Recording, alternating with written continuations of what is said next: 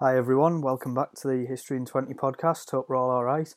So today it's not going to be 20 minutes as per, it's uh, going to try and aim for 30 minutes today because we are talking about the 30 Years' War. So 30 years in 20 minutes seemed a bit ambitious, so see if the extra 10 minutes can help out. So, start off, when was it?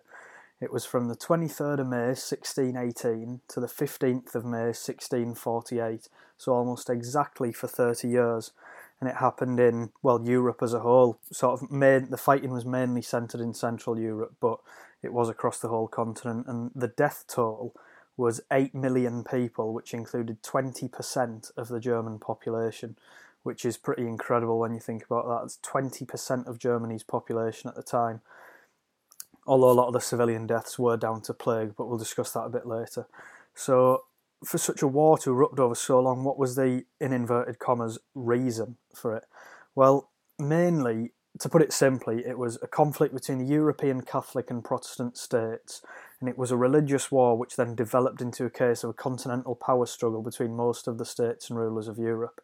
So that's it, yeah, that's the end pretty much. But now, so we've got um, notable people who are involved, which I'll discuss throughout this podcast. We've got Ferdinand II, Frederick V, Philip III, Louis XIII, Cardinal Richelieu, Gustavus Adolphus, Philip IV, the Duke d'Enghien, and Louis XIV, among many others. And there was a lot of notable battles, such as the Battle of White Mountain in 1620, the Battle of Breitenfeld in 1631, the Battle of Lutzen in 1632, and the Battle of Rocroi in 1643. And notable events that happened there was the defenestration of Prague in 1618, the deposition of Ferdinand II as King of Bohemia a year later in 1619, the Edict of Restitution 1629, the Treaty of Lubeck 1629, the Treaty of Bärwald 1631, and the Peace of Westphalia 1648. And also, I just want to say if there's any sort of terms you're unfamiliar with, I've actually made a little glossary on my blog post, which you can find at historyin20.blogspot.com and just search for the 30 Years War blog post. There's a glossary at the end of terms that you might be unfamiliar with. So, with that little introduction done, let's get on with it. So, as with all these sort of historical conflicts, it's hard to actually pinpoint the exact moment when or why a war started. So, for example, let's turn to the First World War. Was it Franz Ferdinand's assassination that kick-started the First World War, or was it more a case of sort of increasing imperialism throughout European nations in the early 20th century, which then led to increased ideas of rhetoric and nationalism? So, this sort of thing is similar with the Thirty Years' War as well. So, was it the succession of the Habsburg Ferdinand II as the King of Bohemia in 1617? Was it the defenestration of Prague the following year? Or was it Frederick V's response in 1619? So, again, I'll try my best to sort of discuss it. So, at the very beginning, we'll start, we'll start in 1617. So, in 1617, thanks to King Matthias of Bohemia's actions against religious revolt, Augsburg fell apart. So, then the Bohemian crown was then handed to a Jesuit trained member of the infamous Habsburg family, Ferdinand II, who reigned from 1617 to 37, and he also became Holy Roman Emperor in 1619. Now, the historian Simon Jenkins actually states that no succession could have been more disastrous for Europe, and we'll soon see why. So, although Ferdinand undoubtedly shared the same military enthusiasm of his cousin across the continent, Philip III of Spain, uh, he shared this enthusiasm, but whereas the majority of Philip's subjects were Catholic, the majority of Ferdinand's Bohemian subjects were Protestant. And by spring 1618, news had reached Prague, which was the then capital of Bohemia, that Ferdinand intended to replace Bohemia's Protestant governors with Catholics, and this resulted in immediate revolt and, like I stated earlier, the defenestration of Prague on the 23rd of May 1618.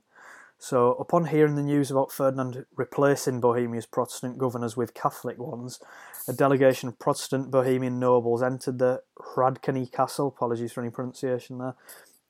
Hradčany Castle on 23rd of May 1618 threw two Habsburg governors, Jaroslav von Martinitz and Wilhelm von Slavata, of a sixth story window and they landed in a dung heap, which actually broke their fall and was also good for propaganda at the time, obviously. Now, uh, ironically, both von Martinitz and von Slavata were protesting against recent attacks on Protestant churches, despite themselves being Catholics. and against Ferdinand's assumption of the Bohemian throne, and against his alleged violations of the Royal Charter of Toleration of 1609. Now, this defenestration of Prague was actually a deliberate imitation of an incident almost two centuries before, when uh, seven members of the Prague City Council were actually killed by a crowd of Czech Hussites in 1419, which started the Hussite Wars, but that's a whole different ballgame. So, anyway, we'll move on to the. I've sort of organised it through different countries and states' responses, so we'll start off chronologically with the Bohemian response and then Frederick V. So, at the time of the defenestration of Prague, Ferdinand was campaigning for the imperial election, which was the election for Holy Roman Emperor, and religious peace in Germany was sort of wavering a bit. Now, the Lutheran princes were awkwardly watching as the newly formed Protestant Union, which was led by Frederick, the Elector Palatine, squared up to the Catholic League, which was led by Maximilian, Elector of Bavaria. Now, eventually, these religious tension cords snapped, and the Bohemian rebels invaded Vienna, which prompted a revolt in Austria. So in 1619, upon Ferdinand's successful, successful succession to the imperial throne, the Bohemians formally deposed him as King of Bohemia and, in, and instead elected the Calvinist Frederick in his place. So, in simple terms, you've had a Catholic who was elected, Bohemians didn't like it, let's replace him with an uber Protestant. That's what happened, so obviously that means open war. Now, Frederick then became Frederick V of Bohemia in Ferdinand's place. Now, as I mentioned earlier, Frederick was a Calvinist and he was actually married to Elizabeth Stuart, who was daughter of King James I of England, and she was dubbed the Jewel of Europe, and she was soon to become a lasting object of Protestant adoration. So, as you can see already, we've had Bohemia, we've had Spain, uh, now we've got England coming in, and this is like all before 1620. So, we've still got nearly 30 years left, and all these nations are already getting involved. So, in response, Ferdinand then summoned Catholic monarchs and mercenaries from across Europe to wage a war of faith, a religious war, on what he viewed as his Protestant subjects. So Spain under Philip III, Poland under Sigismund III, and the papacy under Pope Paul V all joined Ferdinand in the Catholic League, which Simon Jenkins refers to as an inter, intra-European crusader force. Now, on the other hand, Frederick was backed by the Dutch Protestants, Scandinavians, the French rather deviously under Louis XIII, and the English half-heartedly under James I, just because his daughter was married to him and he was Frederick was his son-in-law. Now the ensuing conflict retracted the values of the Peace of Augsburg, which I'll explain in a minute, and showed how far one man's faith could dictate the faith the fate of nations. So the Peace of Augsburg was actually a treaty that was signed by then the then Holy Roman Emperor Charles V and the Schmalkaldic League in September 1555. So it officially ended the religious struggle between the two aforementioned groups and made the legal division of Christianity permanent within the Holy Roman Empire, and it allowed rulers to choose either Lutheranism or Roman Catholicism as the official confession of their state. So yeah, the uh, conflict sort of did retract these values from the Peace of Augsburg less than 100 years earlier. So, as I said, this meant open war, and the very first pitched battle of the Thirty Years' War was the Battle of White Mountain on the 7th of November 1620, and it was fought just outside of Prague. So, Ferdinand's Catholic forces and Frederick's Protestant forces met on the battlefield, and Frederick's Protestant forces were soundly defeated by Ferdinand's Catholic forces, and the consequences were, of course, huge. So, Ferdinand reacted to his victory with brutality, and he had 27 Bohemian leaders executed in Prague's Old Town Square now, all of Bohemia's non Catholic nobles had their lands confiscated, and all Protestants were evicted, and the majority of whom fled west into Germany. And the Catholicisation and Germanisation of Bohemia had begun. And actually, this religious cleansing then was so successful in Bohemia then that to this day, Bohemia still remains largely Catholic. So Frederick fled, and along with his wife Elizabeth, they both became refugees in The Hague, which is in the modern day Netherlands and they were known for the shortness of their one year reign as the Winter King and Queen, which sounds like something out of Game of Thrones. Uh, so after Frederick and Elizabeth had fled, their lands in the Palatine were invaded by the Spanish Netherlands and then seized by the Bavarians. So the general of the Catholic forces was a man called Count Tilly. Now he stormed Heidelberg in 1622 and then traversed northern Germany in pursuit of the Protestant forces, which were held by Count von Mansfeld. So my next sort of section, I'm going to decide it's called Pressure from the North, and it's the Scandinavian involvement. So now we're looking sort of six, circa 1620 to circa 1635. So one of the main countries involved was Denmark.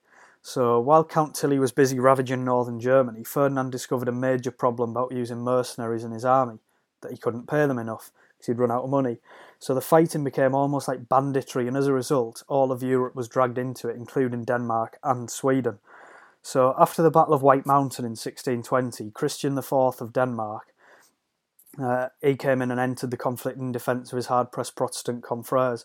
So he had to contend with a new imperialist army, which was raised by a Bohemian Catholic nobleman, Albrecht von Waldstein, or more commonly known as Albrecht von Wallenstein. 1584 to 1634 he reigned. So the Protestant forces, which included forces from England, France, and the Netherlands, were defeated again at the Bridge of Dessau on the River Elbe in 1626, and Count von Mansfeld's Protestant forces, which Count Tilly had pursued since 1622, were then defeated at Neuhasel near Bratislava, which is the capital of modern day Slovakia. So Count Tilly then attacked the Protestant Netherlands with help from the Spanish under Philip III.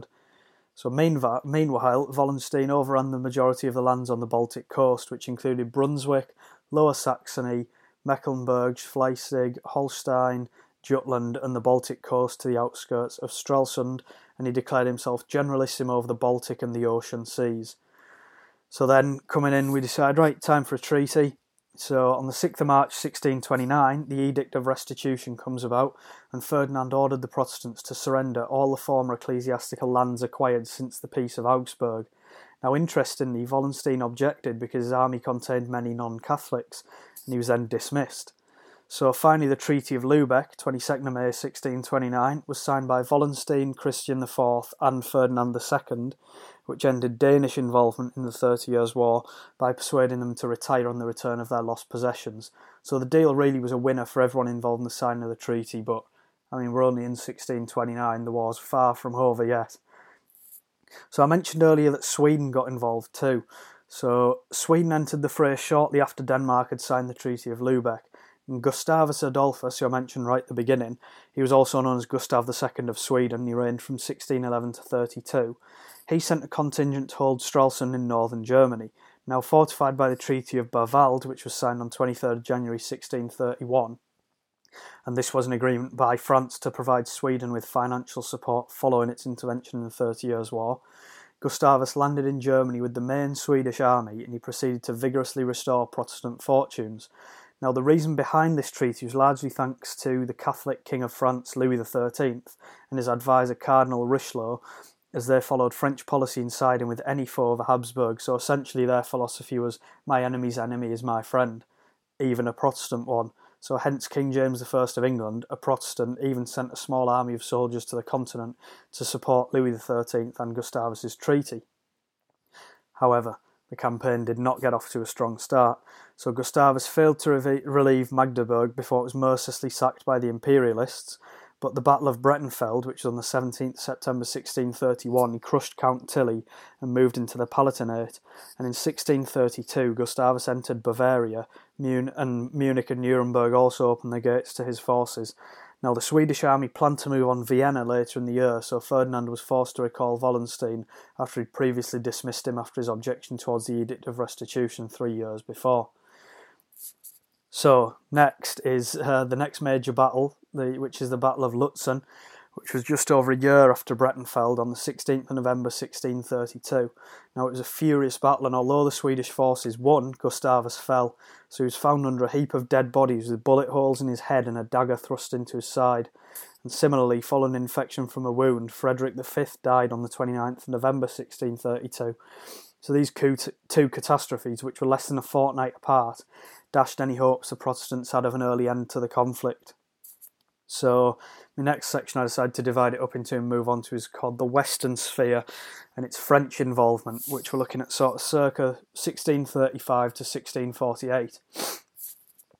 So, concerned that Philip IV of Spain uh, would use the war to reunite Charles V's Spanish and Austrian Habsburg empires, in 1635 Louis XIII and Richelieu officially declared war on Spain now, at this point, it's not just Catholic versus Protestant, but Catholic Bourbon versus Catholic Habsburg.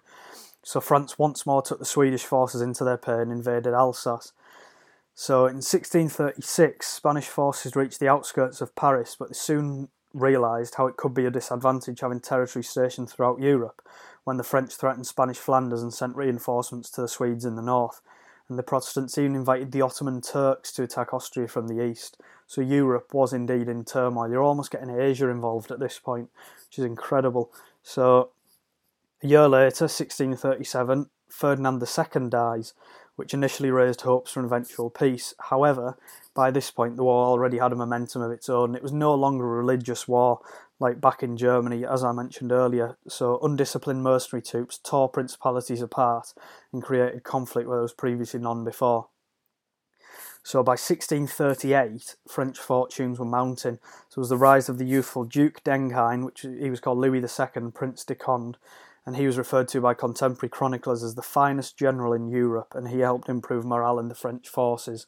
So he was aged just 21, and he took to the battlefield at Rocroi in the Ardennes against a Flemish army on the 19th of May 1643, and roundly crushed the Tercios, which were a Spanish infantry unit, and he uh, actually ended Spanish participation in the war, uh, as well as Spanish military supremacy in Pavia, which had lasted since 1525. And interestingly, as well, Rocroi was also the final pitched battle of the Thirty Years' War.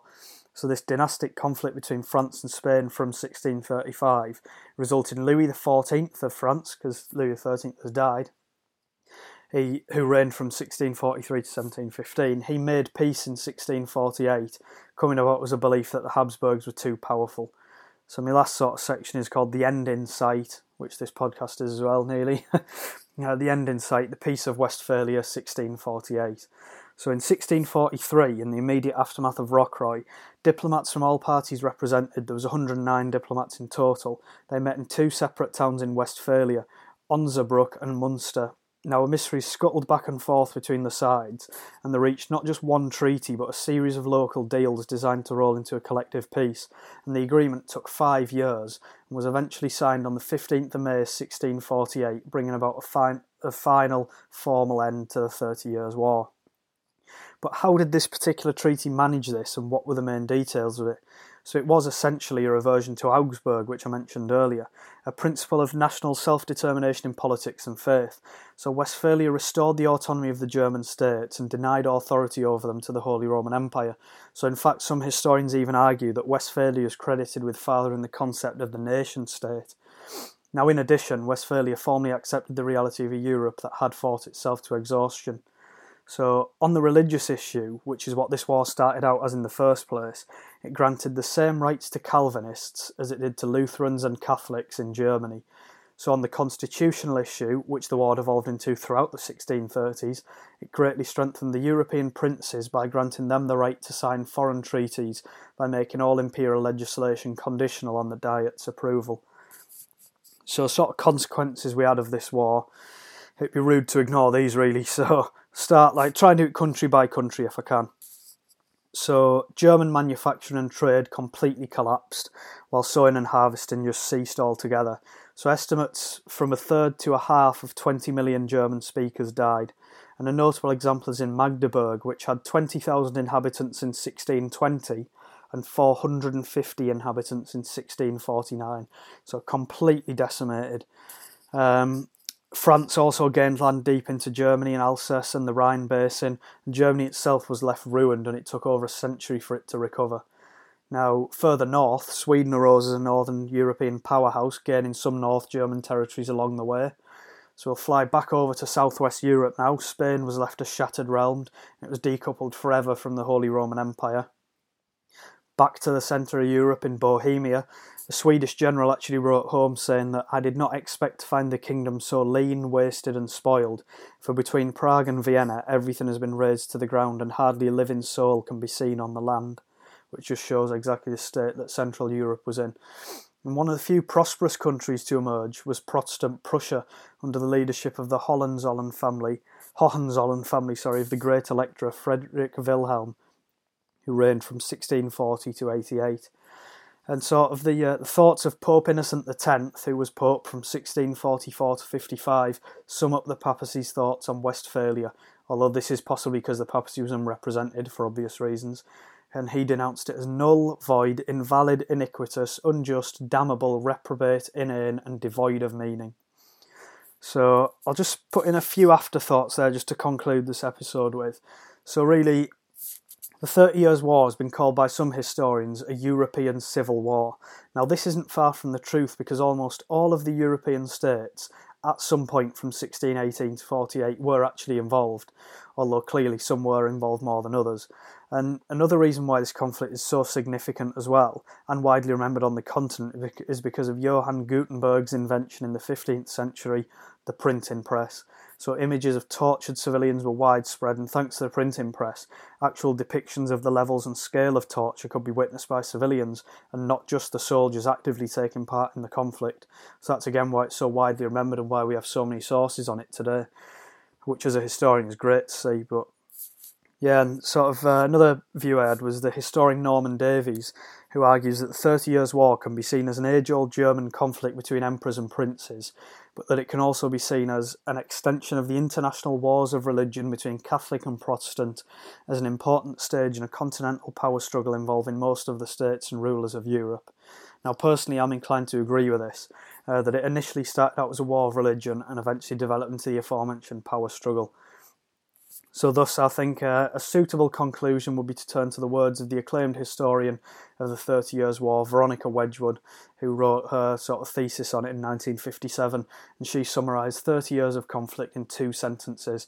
And she said, The combatants wanted peace and they fought for 30 years to be sure of it. They did not learn then and have not learned since that war only breeds war.